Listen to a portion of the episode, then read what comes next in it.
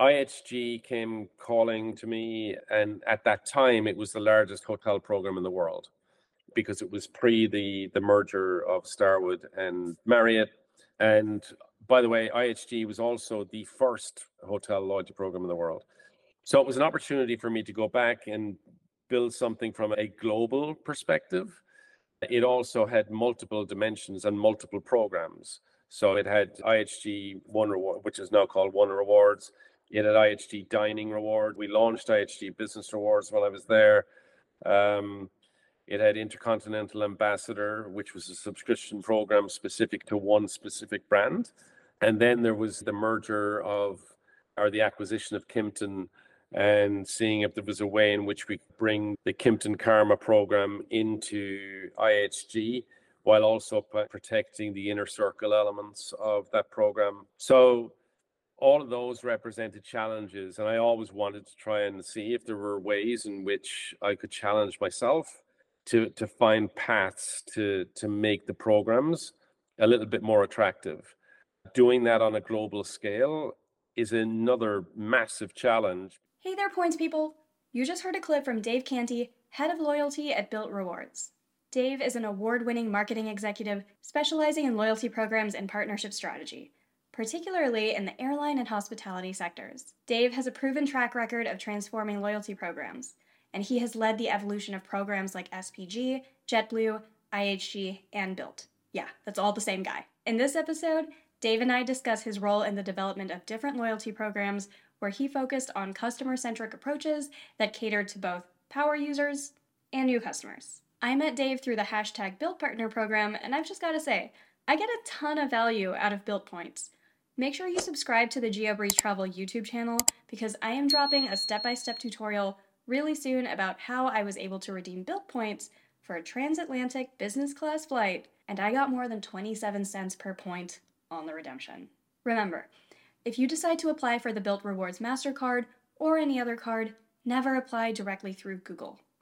Always use a friend or creator's referral link. And if you're interested in supporting this show when you apply for your next card, check out geobreezetravel.com slash cards. And if you're not sure what card is right for you, I offer free credit card consultations at geobreezetravel.com slash consultations. And we have links to the Bilt Rewards MasterCard and the free consultation form for you in the show notes as well. And now, on with the show.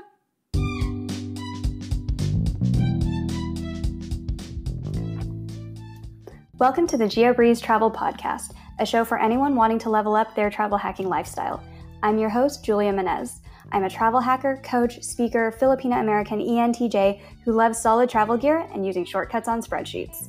On this show, I'm on a mission to bring you travel hackers from all walks of life to help you level up your travel hacking game. We dive into credit cards, miles, points, strategy, mindset, and the secrets behind how to travel the world for next to no cost. So, let's get hacking. Did you know that you can often find Delta flights for cheaper on Virgin Atlantic versus what Delta charges with points on its own website? This is just one of many suggestions that you might find on PointMe for the best way to use your points and miles to book flights. PointMe helps you to book your reward flight from start to finish, showing you award options across different airlines and even has tutorials showing you how to move your points and book your flights. I've tested PointMe across tons of different searches, and the time that they spend double and triple checking results truly has an impact. The results that they show are super accurate and consistent with what's actually available with different airlines. Check out PointMe by going to geobreezetravel.com slash pointme and get your first three searches free. Again, that's geobreezetravel.com slash pointme, P-O-I-N-T-M-E. Hey Dave, welcome to the GeoBreeze Travel Podcast. How's it going, Julia? Good to see you again. Good to see you as well. I am so excited to have you here, the man behind pretty much all of the loyalty industry. You've been involved in so many of our favorite programs throughout the years. Before we jump into all of that and how you have built so many great loyalty programs, I know we're going to talk a lot today about what makes a good loyalty program. Tell us a little bit about yourself and how did you even get started in this world of designing loyalty programs? Great. So my I'm Dave Canty. I, I'm from Ireland, and I came to the states in 1995, and the whole purpose was to help ITT Sheraton at the time bring their program, Sheraton Club International, in house. So when we were doing that, we went through a process of trying to create a, a kind of globally attractive program. But at the same time, then we got acquired by a, a real estate investment trust called Starwood. And that presented an, a whole new opportunity to actually stop what we were doing and look at a way in which we could create the best loyalty program in the world. The resulting SPG certainly did that. I think it was groundbreaking at the time because it was the first hotel program to introduce the concept of, hey, there are no blackout dates on redemption. While we say that today, that probably doesn't sound groundbreaking, but it was back then. I know that a lot of people listening to this are probably like, oh, SPG was the best program ever. RIP to SPG. For those of us who joined the game on the tail end of SPG or once it had already been absorbed into Marriott, what were some of the things that made SPG so good from a loyalty standpoint, other than the no blackout dates thing that made people go, oh my God, this this program is so good? There were a number of different factors. One was we tried to approach creating the program from the customer's perspective. So up to that point, a lot of programs have been brought to the market that were really from the corporation's perspective, where we, you know, you think you're creating a program that's going to be attractive, but the rubber only hits the road when you actually get interaction with your customers. We had gone down the path of actually listening to what were the biggest pain points people felt about any loyalty program. And one of the things that we'd heard was obviously the the ability to redeem at lower levels. So having lower hurdles, opening up the, the calendar and getting rid of blackout dates. Then obviously we layered in other elements as well by introducing a co-brand card that allowed you to accelerate and earn even more of the currency and all of a sudden you you started to create an engine that not only was rewarding the right types of behaviors from a stay perspective and number of nights, but also SPG was now by by introducing the co-brand card at that time, it was starting to get into everyday relevancy for our customers. So we approached it from that perspective. And that philosophy I've kind of like taken into every program I've worked on. So it's always been about, okay, we can all sit in a room and we can all come up with great ideas and think that we've got the right kind of construct for a program. But you need to step back and think about it from the customer's perspective and say, okay, are we actually meeting what their needs are? So I've always approached every program that I've worked on engaging the customer base before we even roll out a program. And then that kind of sets you up for success from the outset, but it also allows you to bring the customer on a journey where they feel like they're vested in the design of the program. They feel like I've had some influence in how this is actually turning out and the value proposition.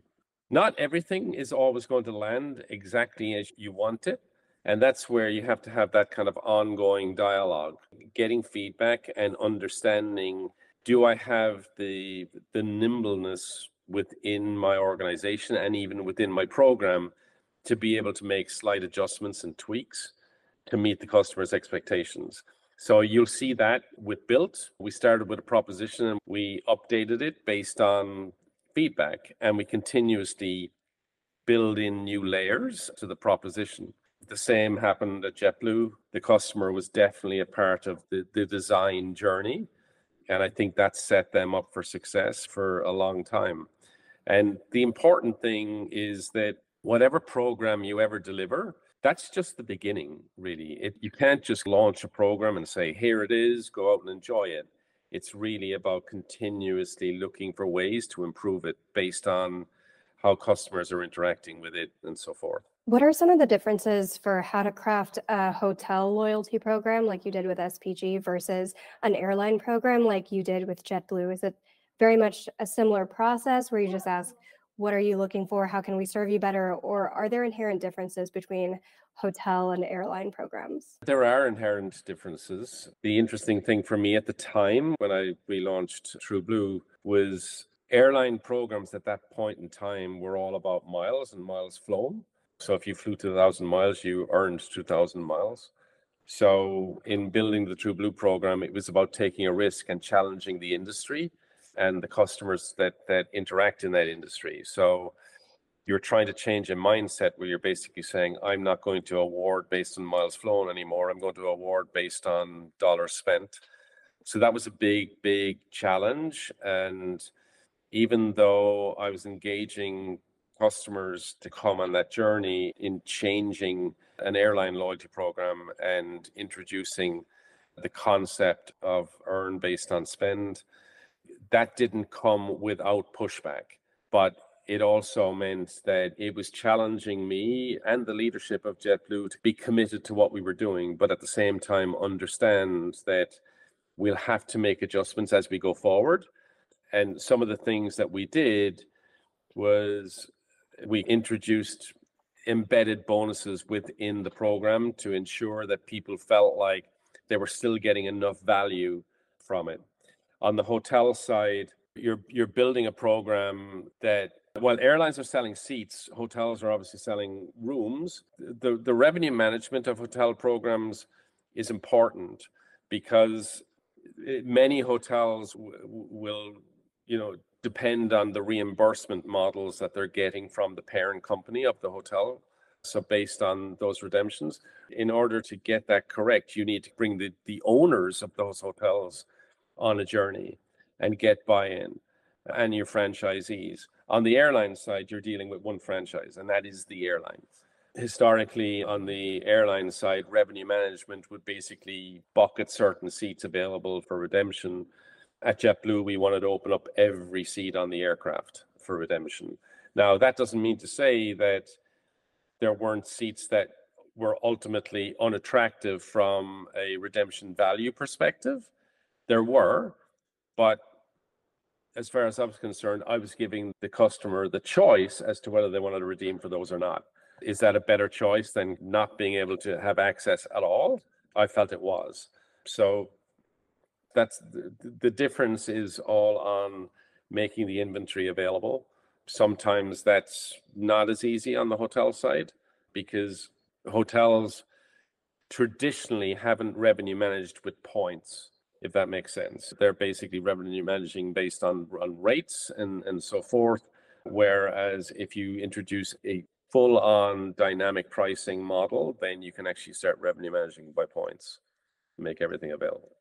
When you guys are going through this type of revenue management and looking at the different metrics for your dream customers versus customers where you're like, these people are headaches, where do points and miles loyalty like the hardcore loyalists, like the people who listen to this podcast, fall? Do the people who manage loyalty programs tend to like us because we're hype people and cheerleaders and everything, or are we just like a drain on profit where you guys are like, please, please go to somebody else's hotel, please go away? You guys? No, no, no, no. I, I look. I, I don't think everybody, uh, nobody should ever approach a loyalty program to try and disenfranchise any customer, whether it's a power user or kind of an infrequent user but at the same time, it's also very, very difficult to be all things to everybody. There are going to be elements of any program that are not going to appeal to 100% of your customer base.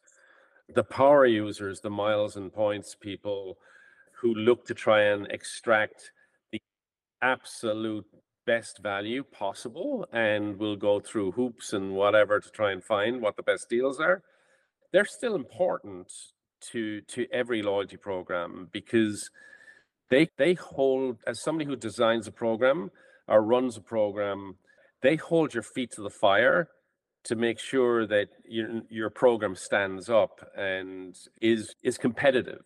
And they're not afraid to call you out. And i think that's important because it actually holds you to a standard that i know that i've got to have a proposition that is going to appeal to that audience but I also recognize that that probably represents 1% or even less of my overall base. So I've also got to make sure that I've got a proposition that to newcomers to the loyalty space is attractive.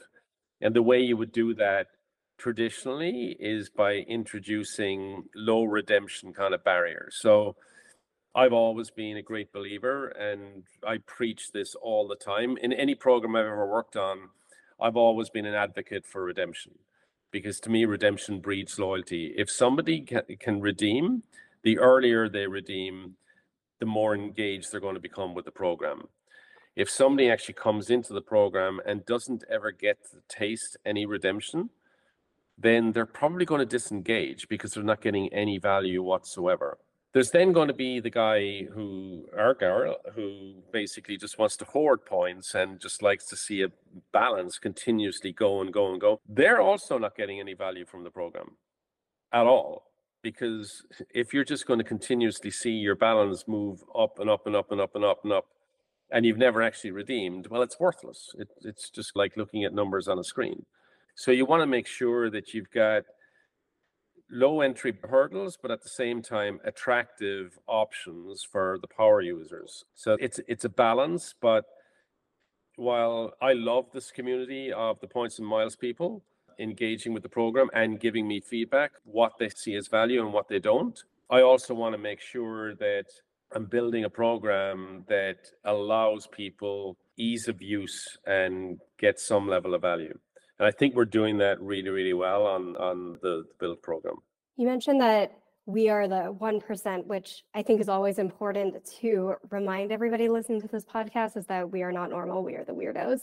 And most people out there do not do the kinds of strange points math that the people who listen to this show like to do. As you've gone through the industry during the last few decades, what are some of the main changes that you've seen in customer behavior? Because I know a lot of people are always like, well, now everybody's into points and miles. Everybody feels like as soon as they discover the world of points and miles, everybody knows about points and miles and like that's what makes all good redemptions go away or something. What have you seen from the corporate side as far as availability of loyalty redemptions and just the industry trends that have changed over the last few years? What i would say is that certain programs will will be set up for failure simply because they've approached it from the incorrect starting point.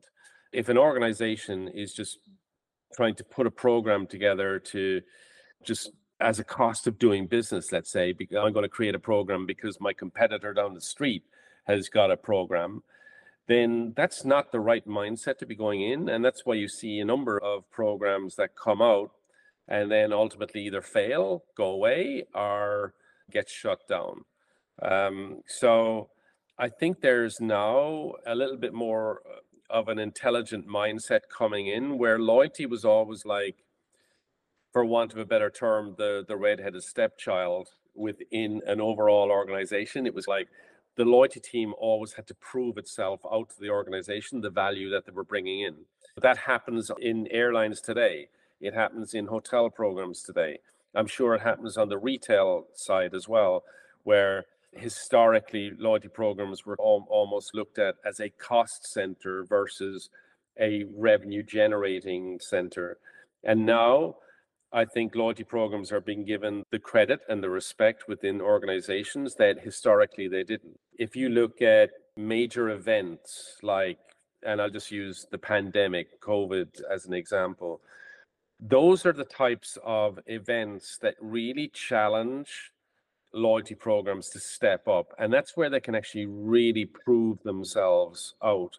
Because you'll see that even in downturn economy situations, that's when a loyalty program can really step out and into the sunshine and demonstrate uh, the overall organization that look, we actually have a loyal customer base who are engaged with our brand more so than the non-loyalty kind of customer and we can now show you and demonstrate to you that loyalty customers will respond better to certain types of promotions and so forth. The biggest change I've seen over the course of the last few years has been the adoption of loyalty externally by customers and the respect of loyalty programs internally by the broader stakeholders and C suites. Is it normally considered as like a sales function or a marketing function? Because you mentioned it used to be more an expense. How do companies tend to look at their loyalty departments these days? It's a hybrid marketing function. So it, it generally will sit in a marketing kind of organization.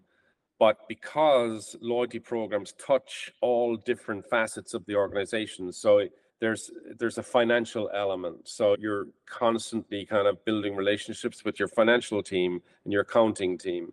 There's a revenue management element. So you're constantly working with those stakeholders. You're working with your sales team because sales organizations are going out and trying to pitch a product or a service and the way that they can embellish the offering is overlaying a loyalty element to it so there's multiple different elements and one of the things I've always believed is any person who's coming into any organization, as it happens now, Bilt is an overall loyalty company.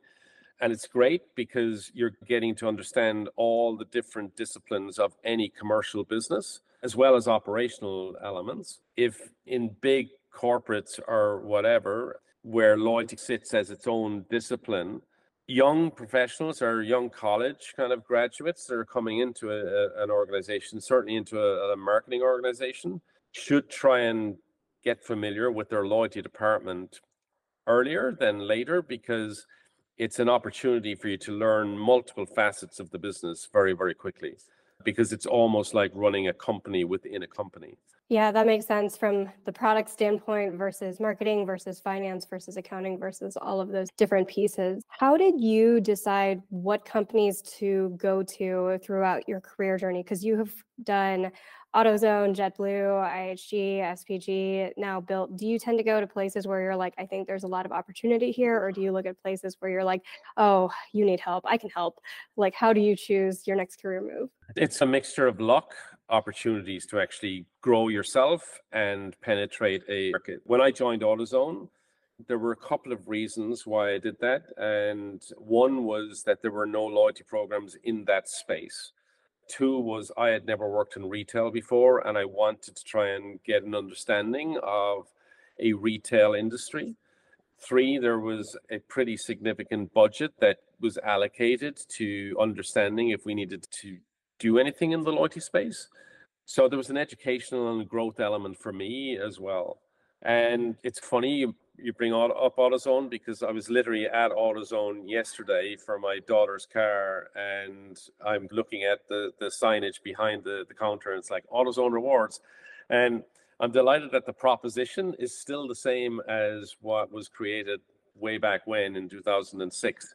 And so it stood the test of time. But what was really interesting for me in in that regard was actually seeing how you can clearly change the behavior of somebody in retail space. So uh, I was definitely interested in that. When I got to a point where I realized that, look, I've learned as much as I want to learn in, in this space, but at the same time, I miss the travel space. I was lucky enough that JetBlue were looking to do something in the loyalty space as well. And they invited me back to New York to, to look at what we could do. And I approached the JetBlue project, for want of a better term again, based on the fact that I wanted to make sure I wasn't going to create just another airline program. It had to be something that was going to be new and innovative and creating a revenue based program while challenging because, uh, like I said earlier on, you're asking a customer base to to change their mindset on how they actually earn that currency. That was a big motivator for me to kind of like put together the ideas and um, get everybody on board and go on that journey. I was eight years at JetBlue and eight magnificent years, totally enjoyed it. But IHG came calling to me, and at that time, it was the largest hotel program in the world because it was pre the the merger of Starwood and Marriott. And by the way, IHG was also the first hotel loyalty program in the world. So it was an opportunity for me to go back and build something from a global perspective. It also had multiple dimensions and multiple programs. So it had IHG One Reward, which is now called One Rewards. It had IHG Dining Reward. We launched IHG Business Rewards while I was there. Um, it had Intercontinental Ambassador, which was a subscription program specific to one specific brand. And then there was the merger of, or the acquisition of Kimpton and seeing if there was a way in which we could bring the Kimpton Karma program into IHG, while also protecting the inner circle elements of that program. So all of those represented challenges and i always wanted to try and see if there were ways in which i could challenge myself to to find paths to to make the programs a little bit more attractive doing that on a global scale is another massive challenge because whatever you come up with to try and satisfy a US based audience may not necessarily work in China. So you have to think about it and work in the local markets to understand what are the nuances and changes that you need to adjust and so forth. And then Bilt. Bilt became extremely attractive to me because I was very interested in working and creating programs that would appeal to a younger demographic. I had felt that a lot of the existing loyalty programs that have been out there for many, many years hadn't done enough in adjusting their value proposition to attract in a younger base. And when Ankur Jain, our CEO, reached out to me and pitched the idea of a program all around rent, I thought it was genius. So having the opportunity on, on building something like that from scratch and then rolling it out and listening to what people are thinking about it and building out an ecosystem all around value and the travel partners that we we put together building that ecosystem out it was truly rewarding and challenging at the same time. And the way I've always looked at it is any program, it, it doesn't have an end date. The thing I love about Bilt is I see it as like an onion. I think there are multiple ways that we can continuously evolve the program, peel back another layer, and add a new dimension to it. And mm-hmm. working with people like yourself and in the Points and Miles community and hearing what you're getting your honest feedback on what you think about what we're doing, whether it be introducing a, a, a new benefit or adding a new partner or coming up with a new promotion. All of those things allow us to continuously keep ourselves on our toes and stay fresh. But I think the thing I find most exciting is the fact that you're building a program that you really want to outlast yourself you know? So at some point in time whoever comes in behind me of what's been built before them and can take it on for the next generation and so forth. Not that i'm planning on moving on anytime soon. I think there's plenty more to be done right now but you definitely want to build programs that will continuously outlast you when you mentioned earlier that the goal of a lot of loyalty programs, probably any loyalty program, is to influence behavior, what is the behavior that you're looking to influence with Bilt other than please get our card, please use our card? What other more nuanced everyday behaviors would you ideally like to influence with this program? Well, first of all, Bilt is not just about a card, it's a program before the card. And I think what we're trying to do now is is become truly relevant in everybody's local neighborhoods. So we're actually looking at broadening the program. Well, at the core, we're a rent program, and we'll always that will always be what we are at the, at the center. We're continuously looking at ways in which we build out the program to be relevant in your local community, in your local neighborhood.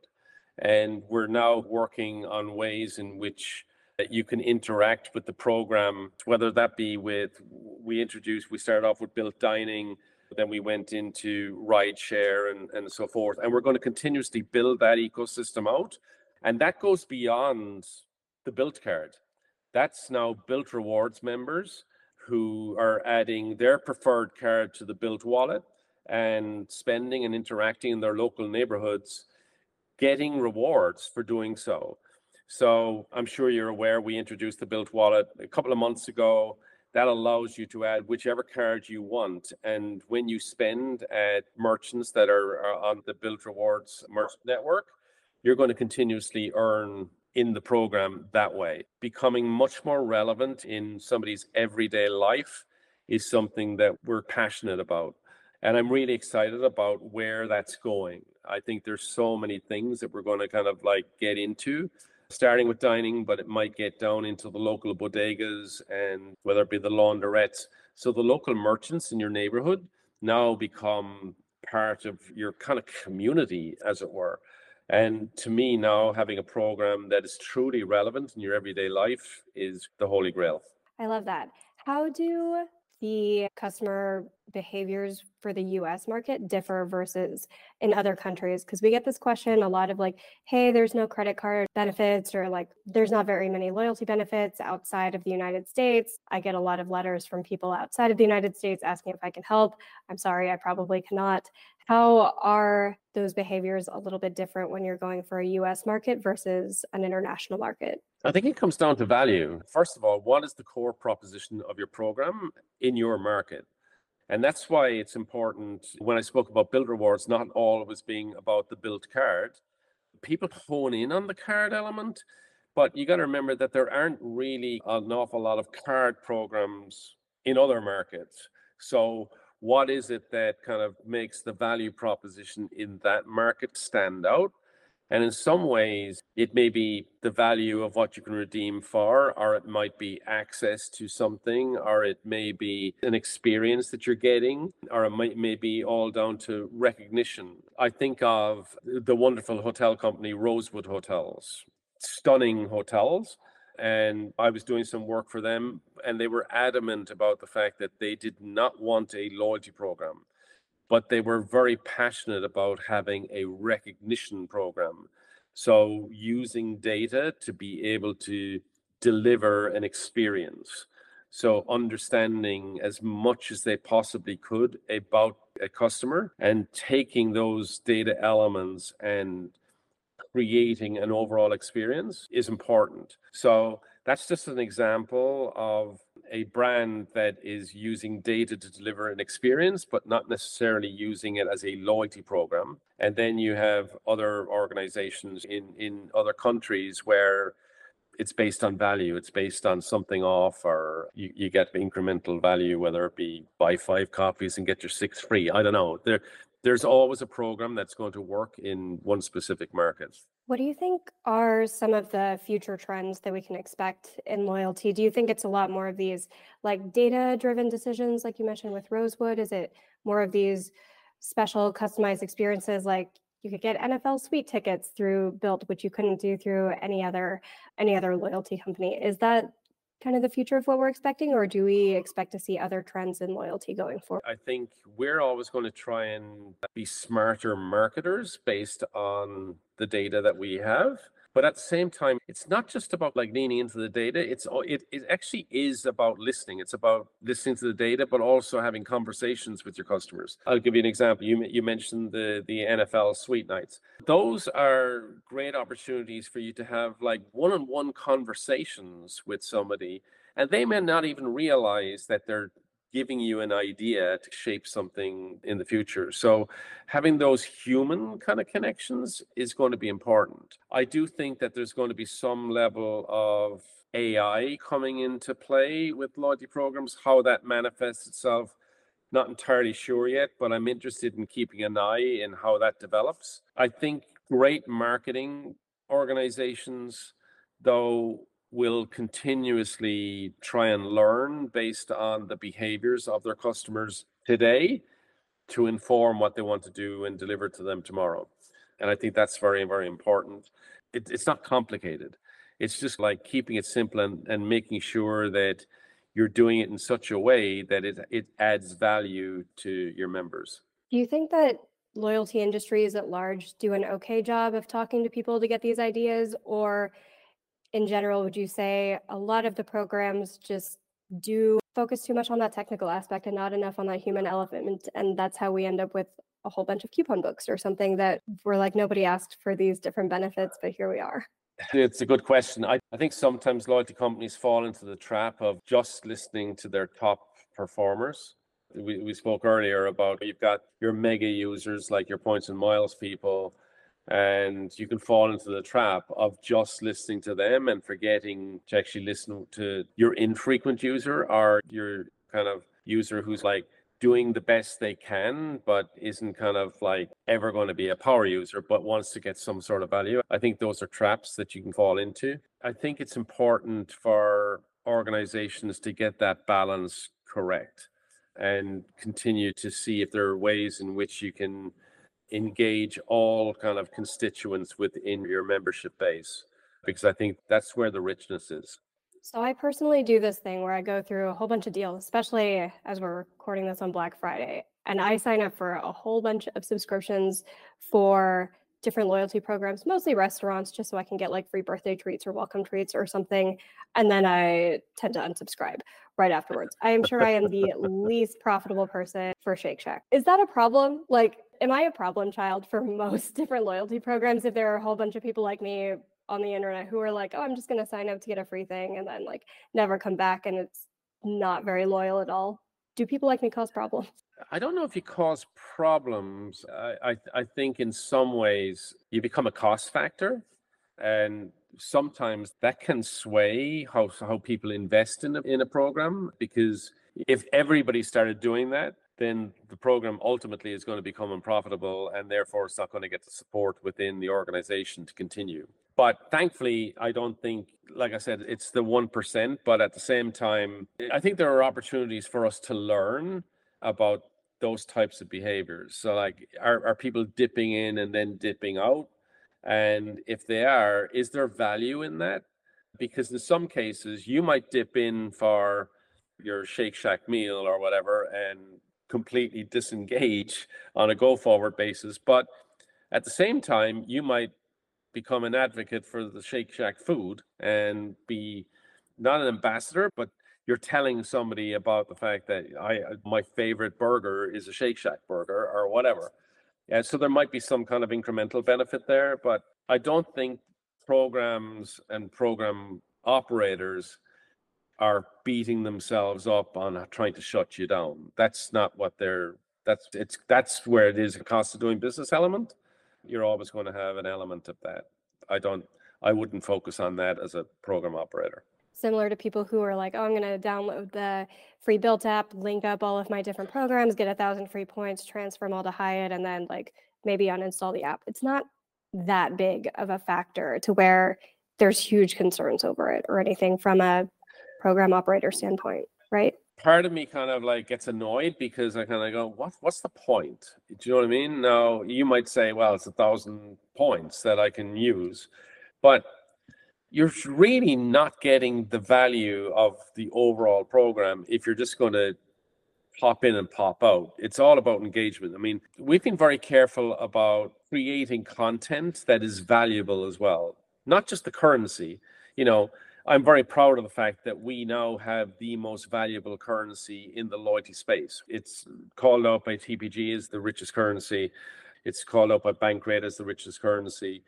I think if you look beyond the currency, though, and you look at the value of the content that we create and the educational elements that we're putting together, you start to see a much more holistically valuable program.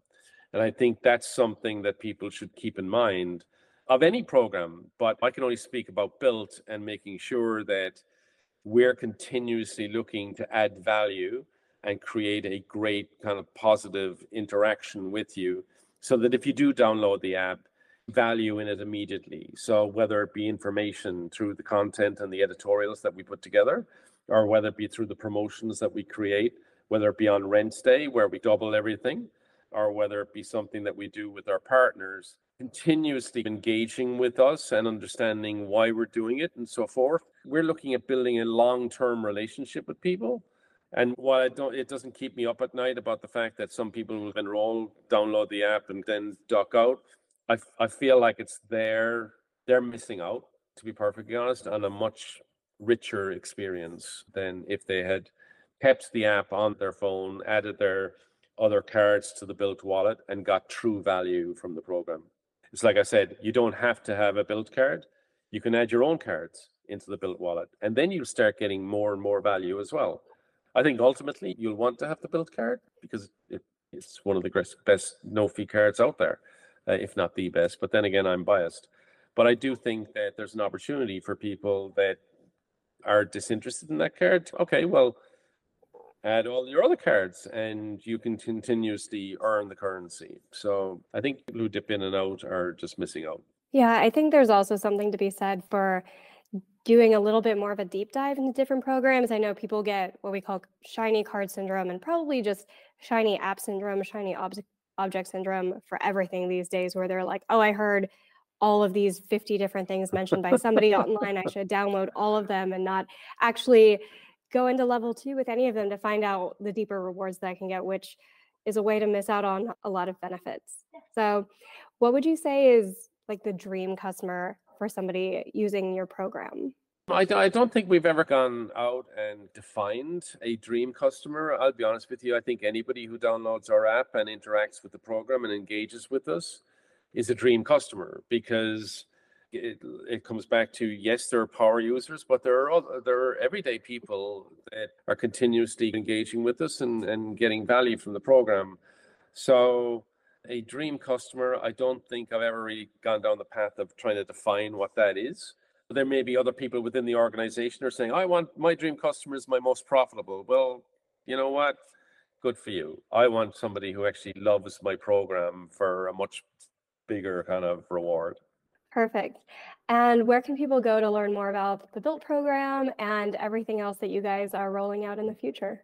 If you go to biltrewards.com or you can download the Bilt Rewards app on your device and, you know, keep in touch, get out there, get onto the blogs like GeoBreeze and so forth and learn a little bit more about it.